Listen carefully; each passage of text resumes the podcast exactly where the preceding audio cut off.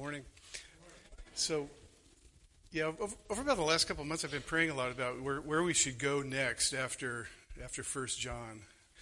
You know, we just we just finished last time, and yeah, we've gone through uh, Philippians, we've gone through First Peter, we went through First John. Last summer, this time we went through some Psalms, and um, yeah, I feel like we need to look into the Gospels, uh, but also you know, maybe maybe the Old Testament. I, would like to do a series on perhaps one of the minor prophets. So yeah, I was kind of struggling with where to go. So I, I asked a couple guys, um, and uh, one of them said, "Why don't you do a series on the uh, Sermon on the Mount?" I think that's a great idea. I think I'll do that. So Tom, wherever you are, thank you. That was that was a great idea. Uh, that's what we're going to do. And so, uh, you know, today's today's sermon is just an introduction to the uh, Sermon on the Mount. There's there, there's a lot in this uh, three chapters. I think it's three chapters, five, six, and seven. And um, you know, we'll, start out just by way of introduction, talking about uh, the kingdom of heaven, also the the law, and uh, we'll get into a, a few of the uh, the beatitudes today, also in, in this introduction. And, um, you know, we, it's, it's good to talk about who, who Jesus is talking to in this, uh, in this teaching. You know, I've, I've heard a lot of people say a lot of different things to, to that regard, in that regard. Uh, I've, I've heard some people say, well, this is uh, still Old Testament, you know, that uh, it, it, this is law. This is really not written to us. I don't agree with that position that it's not written to us. I've also heard people say, well, this, this only applies to uh, living in the, uh, the millennial reign, the millennial kingdom. And uh, though that's, that's true, I don't think we can say only either. Uh, let's look at some background. And uh, we'll, we'll talk a little about it. We'll, we'll be talking about the kingdom. We'll be talking about the law throughout the this series. We're just going to have a real brief, uh, we'll just briefly touch on it. But let's look at some background. In chapter, back in chapter 3 of Matthew, you know, Jesus begins his ministry. And his ministry was inaugurated when uh, John the Baptist baptized him. We're all familiar with, with that story in Matthew 3 16 through 17. Uh, I, I, love this, this beautiful scene. It's you know, we, we, we see the, the Godhead here. We see the Father and the, and the Son and the Holy Spirit. 316 says, when Jesus was baptized, immediately he went up from the water, and behold, the heavens opened up to him, and he saw the Spirit of God descending like a dove and coming to rest on him. And behold, a voice from heaven said, This is my beloved Son, with whom I am well pleased. Now, in uh, chapter 4, Jesus calls the, uh, the first of his disciples, uh, chapter 4, verse 18, while walking by the Sea of Galilee, he saw two brothers, Simon, who's also called Peter, and Andrew, his brother, casting a net into the sea because they were fishermen. And he said to them, Follow me, and I'll make you fishers of men. And immediately they left their nets and followed him.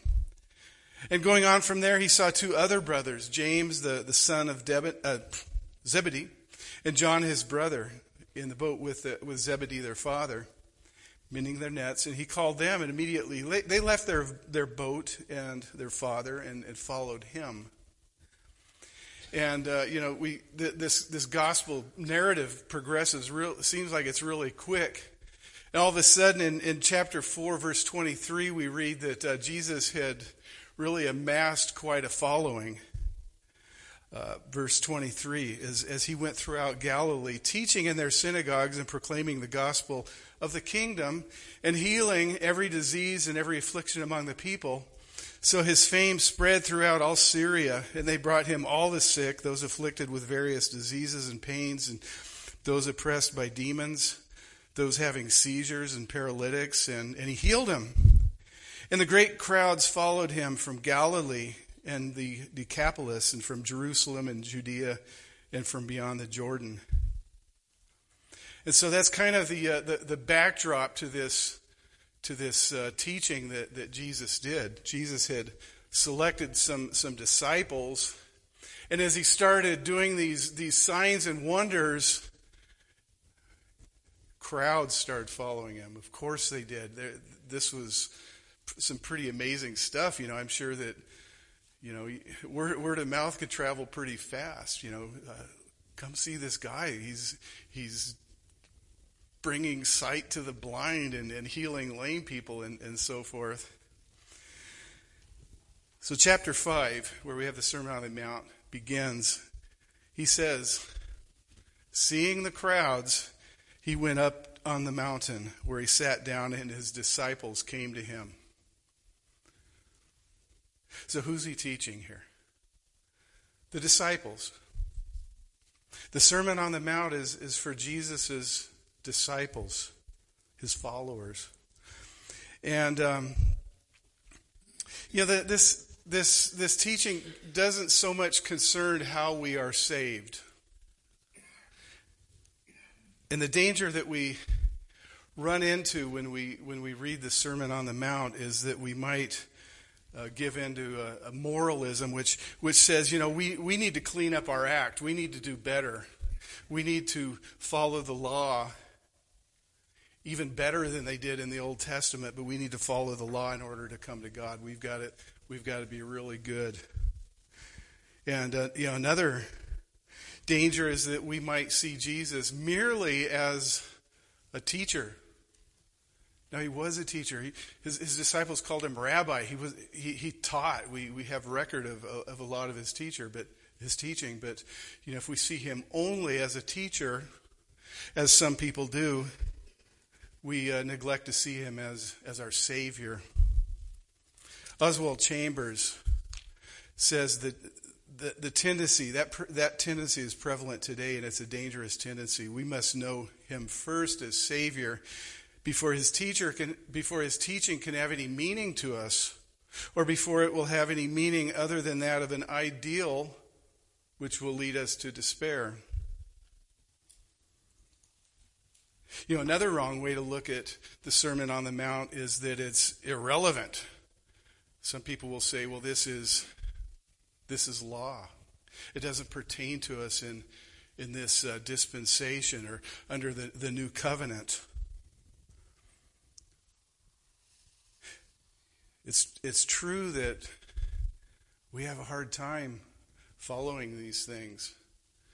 And maybe that's, maybe that's the point. You know, there's, there's no way we can follow Jesus' commands in the Sermon on the Mount on our own. That's why we need a Savior.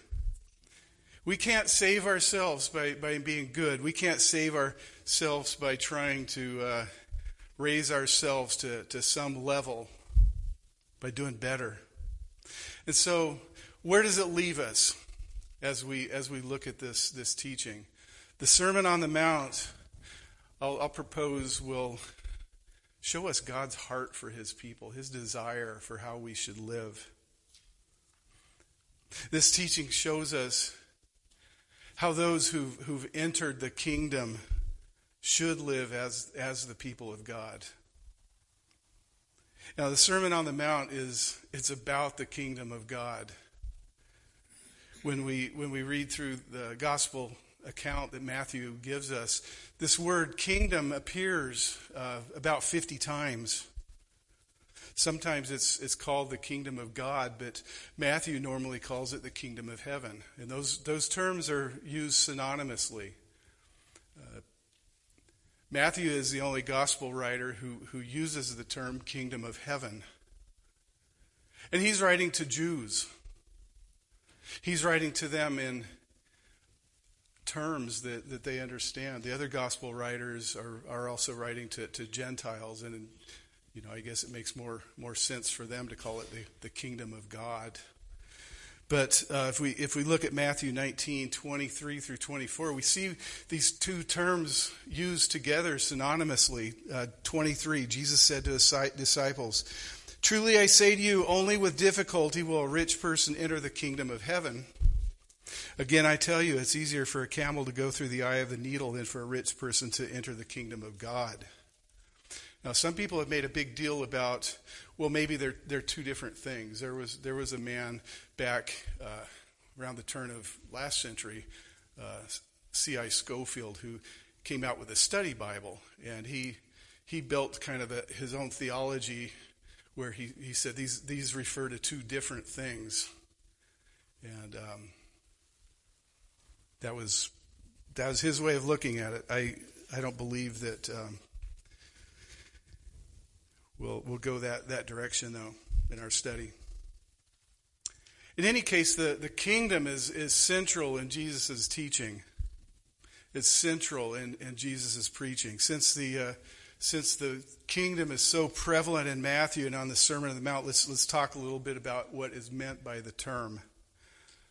You know, what, what is the kingdom of God or the kingdom of heaven? You know, if I say kingdom, I'm, I'm referring to the kingdom of God, the kingdom of heaven. Well, in the widest sense, the wide, widest sense, the kingdom of God is the rule of God over all the universe. You know, it's, it's the, the kingship of God who, who's eternal, who is uh, sovereign, you know, in all aspects, the, the kingdom is centered on something that every kingdom needs. And what is that? A king, yes, the king and, and the king's reign. Uh, the kingdom can refer to the future millennial reign of Christ on earth. You know, where, where Jesus will, will reign a thousand years with, with his saints. So that's, that's a narrower view definitely something to look forward to. But also, the, the kingdom has a, a, a present sense as well. So it has a, a present sense as well as a, a, future sense. You know, one, one way of saying this is uh, something I used to hear often at uh, Dallas Seminary, where the kingdom of God is already, not yet. Already, not yet. We, we, we have a glimpse of it. We have a, a manifestation of the kingdom of God because we have our Lord Jesus, King Jesus. But we don't see it yet in its fullness, right? Already not yet. And there's a, there's a spiritual sense by which we can define the kingdom of God. Jesus said, My, my kingdom is not of this world. My kingdom is not of this world. That's John 18, 36. And the first mention of the kingdom in, in the Gospel of Matthew comes from the, the mouth of John the Baptist. He, he's preaching. He says, Repent. Repent. The kingdom of God is at hand. The kingdom is, is near. The kingdom is approaching. Why is that? Because his job as the, the last Old Testament prophet was to uh, introduce Jesus Christ, King Jesus, as he comes on the scene. That was what his task was to announce the arrival of, of the Messiah, the Christ. And then Jesus comes along and he preaches the same thing. He says, The kingdom of God is at hand. Repent. Turn from your sin and enter the, the kingdom of God, the kingdom of heaven. And Jesus is not introducing a new king or a new concept here. Actually, the Old Testament speaks of, of the kingdom. If we look at Psalm 103, starting in verse 19, it says, The Lord has established his throne in the heavens, his kingdom rules over all. In Daniel 4 3, we, we have Nebuchadnezzar speaking of God when, he, when, he, when Nebuchadnezzar comes to his senses. He says, How great are his signs, how mighty his wonders. His kingdom is an everlasting kingdom, and his dominion endures from generation to generation. And again, this, this teaching, this Sermon on the Mount, is about the kingdom. And uh, so we, we can't walk through this text without uh, approaching this, this topic as we will. You know, another thing to keep in mind is, is the law. How do, how do we look at the law? You know, as we, as we look at this, this teaching, we see that uh, Jesus is, is setting straight what the law is all about. You know, God had, God had given the law to his people, and his people had always failed in some way. They've all, they'd always fallen short and failed to obey the law. And, uh, you know, the, the lesson is that we really, on our own, it's, it's impossible for us to live the law. It's impossible for us to be fully obedient. We'll, we'll, we'll fail every time. And, and, God has said so. If we, if we look in Psalm 14, 2 to 3, he says, The Lord looks down from heaven on the children of men to see if there are any who understand, who seek after God. They have all turned aside. Together they have become corrupt. There is none that does good, no, not even one. And we're going we're to talk more about the law in a future sermon where, where Jesus says, I, I've not come to abolish the law, but to fulfill it. So you have to come for that sermon uh, in, in a couple weeks. Now, Jesus begins his, his teaching, this Sermon on the Mount, with uh, this, this group of short sayings called the, the Beatitudes. That word beatitude doesn't appear in the, in the text anywhere. What does that mean? Beatitude. Everybody knows the word, but I don't know if uh, you've ever really looked it up. This word beatitude, uh, it means, if you look it up in the dictionary, a, a state of utmost bliss. It's bliss. It's happiness. It's sheer delight. If, if you look at the website vocabulary.com, I, I kind of like what it says. If you're extraordinarily happy, you might describe what you're feeling as beatitude. The noun beatitude refers to a state of great joy. Being blessed, or at least feeling blessed, is often linked to beatitude. That makes sense. Each, each of these verses starts with Blessed. Blessed are you when. Some translations say happy. Happy are you when. And uh, something to notice in, in the Beatitudes. This, this is not a, a, list of imperatives. It's not a list of commands. There, actually, there is, there is one place where we have a, uh, an imperative. It's in verse 12 where it says, Rejoice and be glad. But rather, Jesus is saying, These are the things that mark a good and pleasant life. These are the things that uh, mark a, a life in balance uh, a life in perspective, a happy life, if, if, you will. This is the good life. It's the, it's the life in the kingdom. Uh, Tim Keller notes that the Beatitudes are organized into parts. He says the, uh, the first four Beatitudes talk about entering the kingdom, coming to Christ about the, uh, the heart attitude that we need to have in order to uh, receive Jesus and come to Him. And the other is talking about living the, the kingdom of life. Oswald Chambers says the first time we read the Beatitudes, they appear to be, a, to be simple and beautiful and unstartling statements, and they go unobserved in the subconscious mind. We're so used to the sayings of Jesus that they slip over us unheeded. They sound sweet and pious and wonderfully simple, but they are in reality like spiritual torpedoes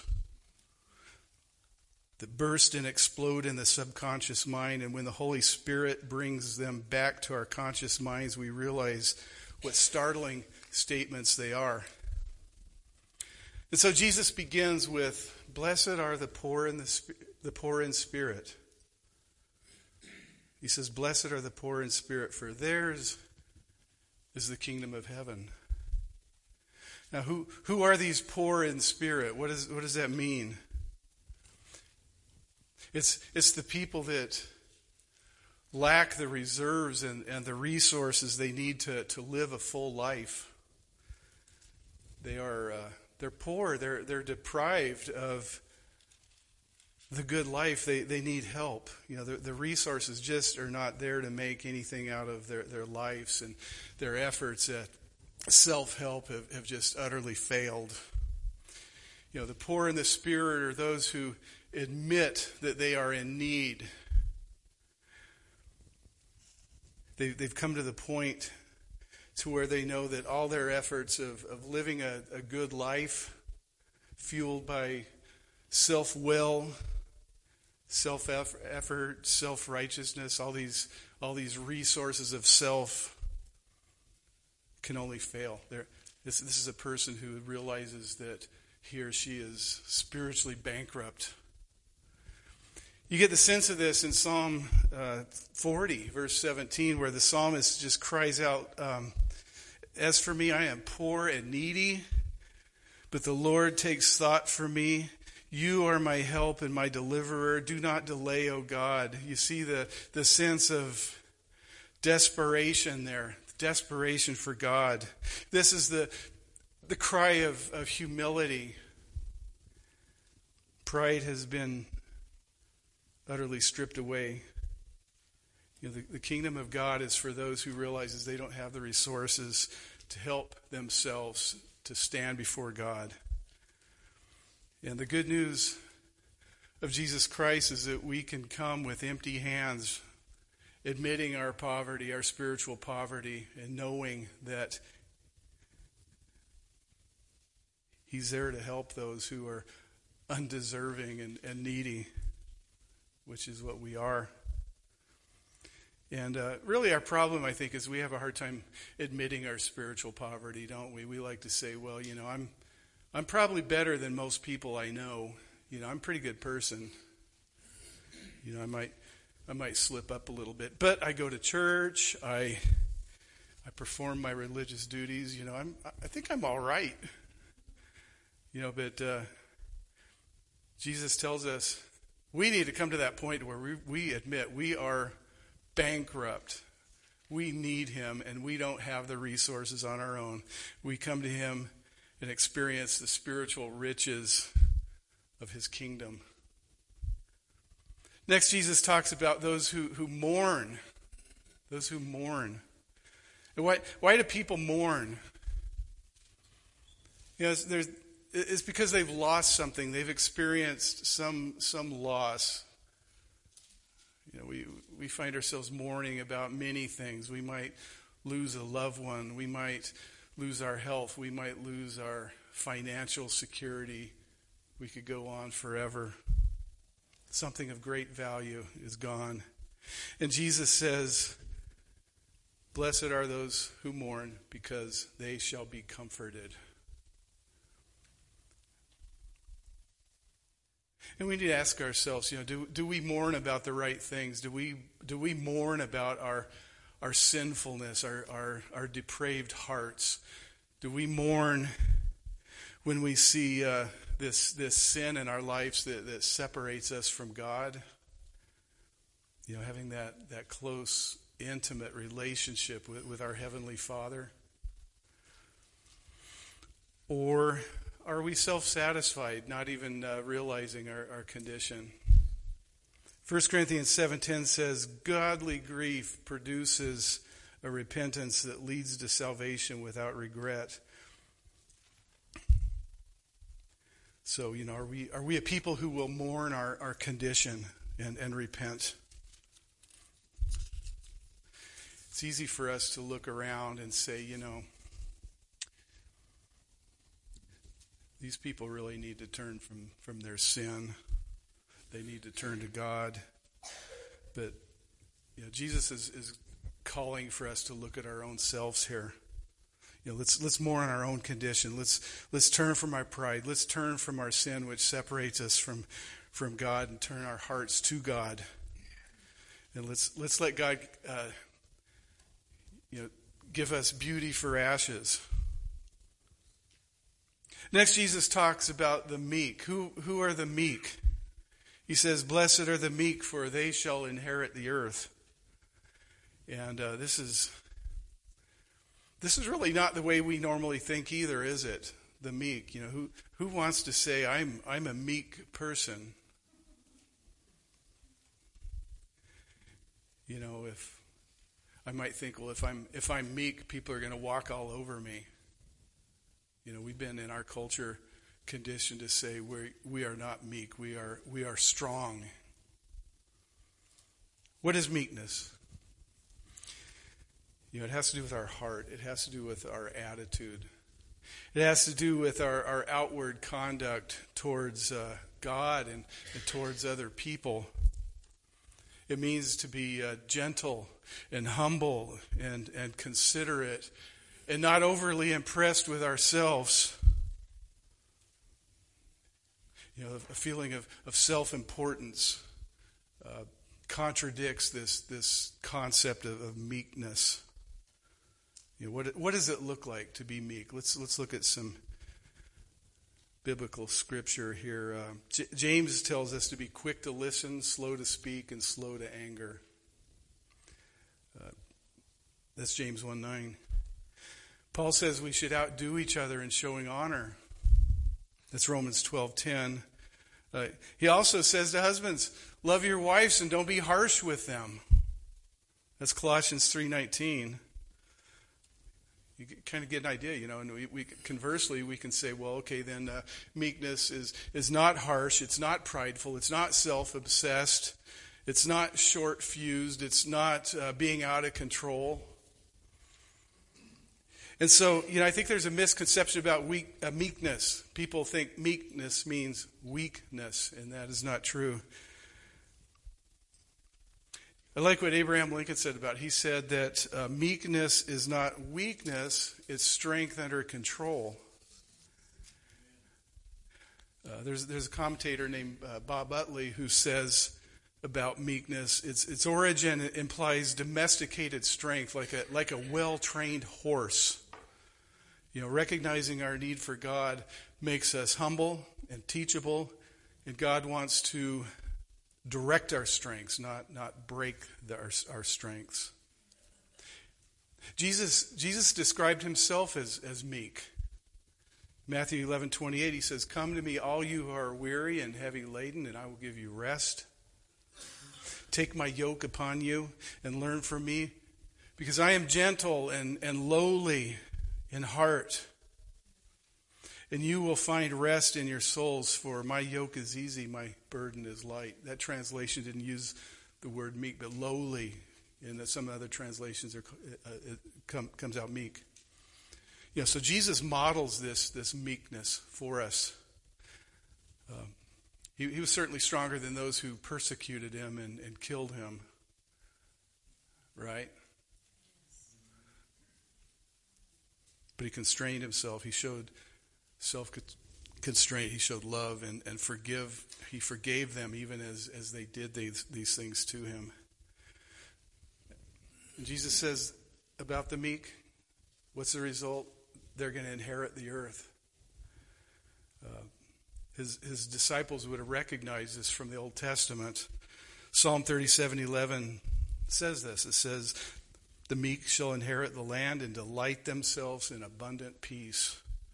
You know, Jesus is telling those who are meek that they are going to come into his blessing. They're going to come into his, his promise.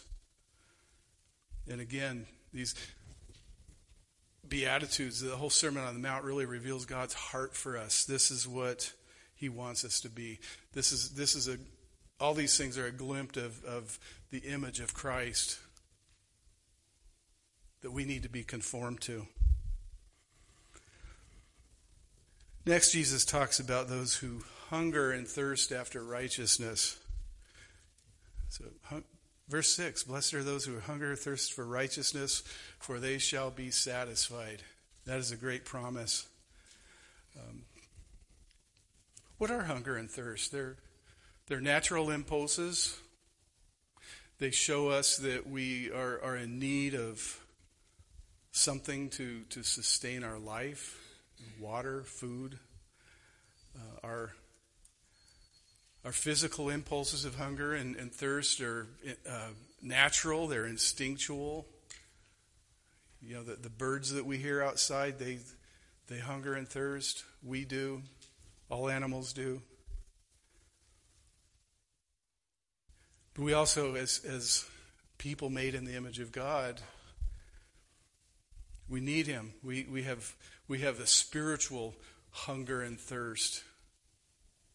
It's really more important than our, our physical hunger, hunger and thirst. I, uh, you know, Jesus tells us in the uh, the next chapter, Matthew chapter six, verse uh, thirty three, that you know we shouldn't eat, we shouldn't worry about what we're going to eat and drink and wear. Right? He says, "Seek first the kingdom of God and His righteousness, and all these things will be added unto you." God's given us a, a desire for Him a desire for, for his righteousness. Augustine talked about this. He says that um, in, in one of his prayers, uh, Lord, you have made us for yourself, and our hearts are restless until they find rest in you.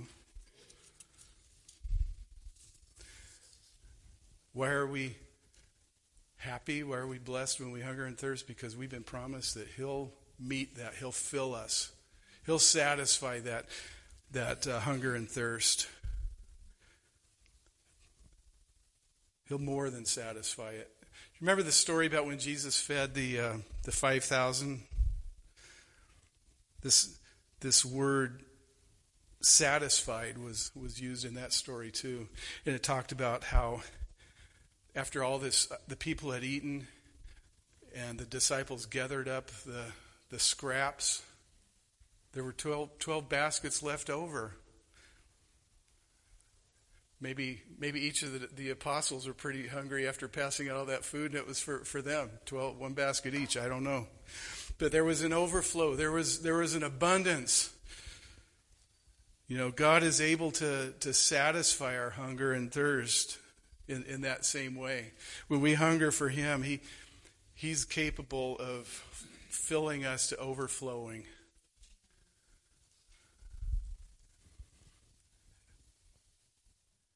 You know, all four of these beatitudes have to do with our heart attitude as we as we come to Christ. You know, we, we need to come to Him realizing that uh, and and admitting our, our spiritual poverty. You know, coming to Him in, in humility. We need to come to Him in, in brokenness and uh, contriteness, mourning our, our sinful condition, mourning the fact that we've turned away from Him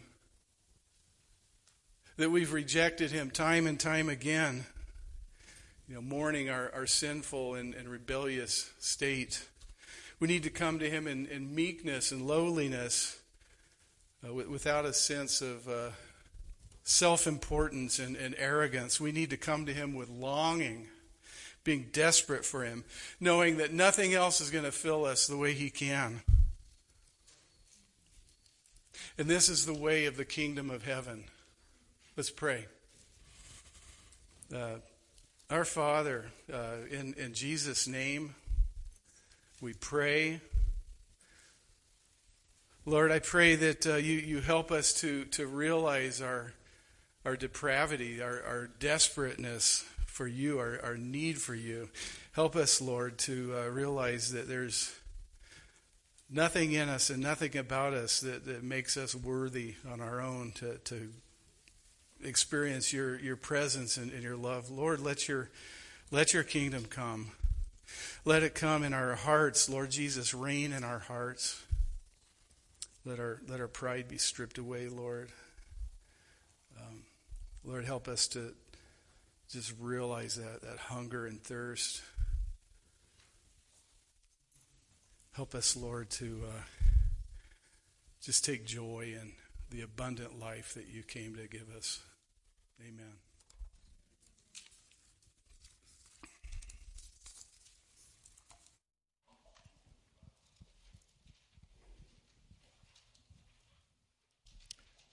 Let's all stand for our closing song. Jesus is Lord of all.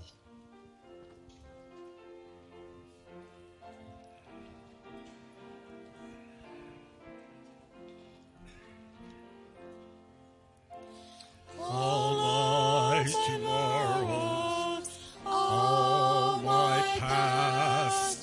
kings, Lord.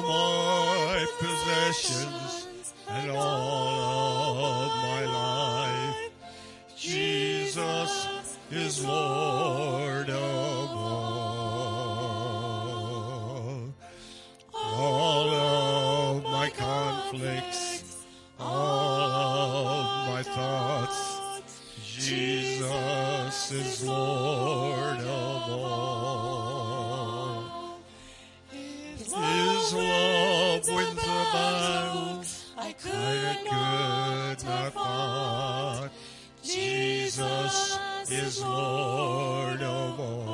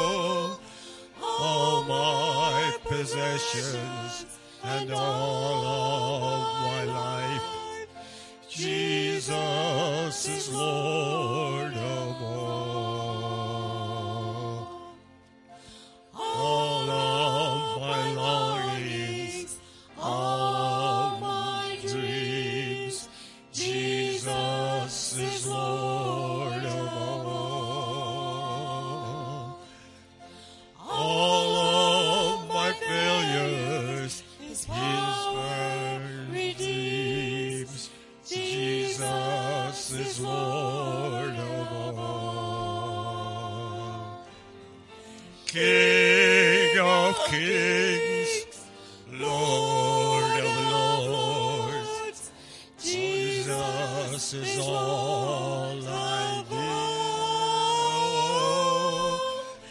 All my possessions and all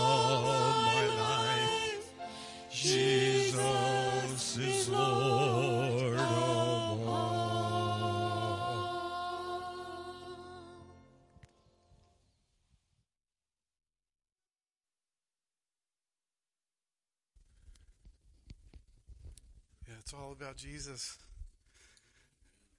Romans uh, 11, 33 and 36. Oh, the depth of the riches and wisdom and knowledge of God. How unsearchable are his judgments and inscrutable his ways. For from him and through him and to him are all things. To him be the glory forever. Amen.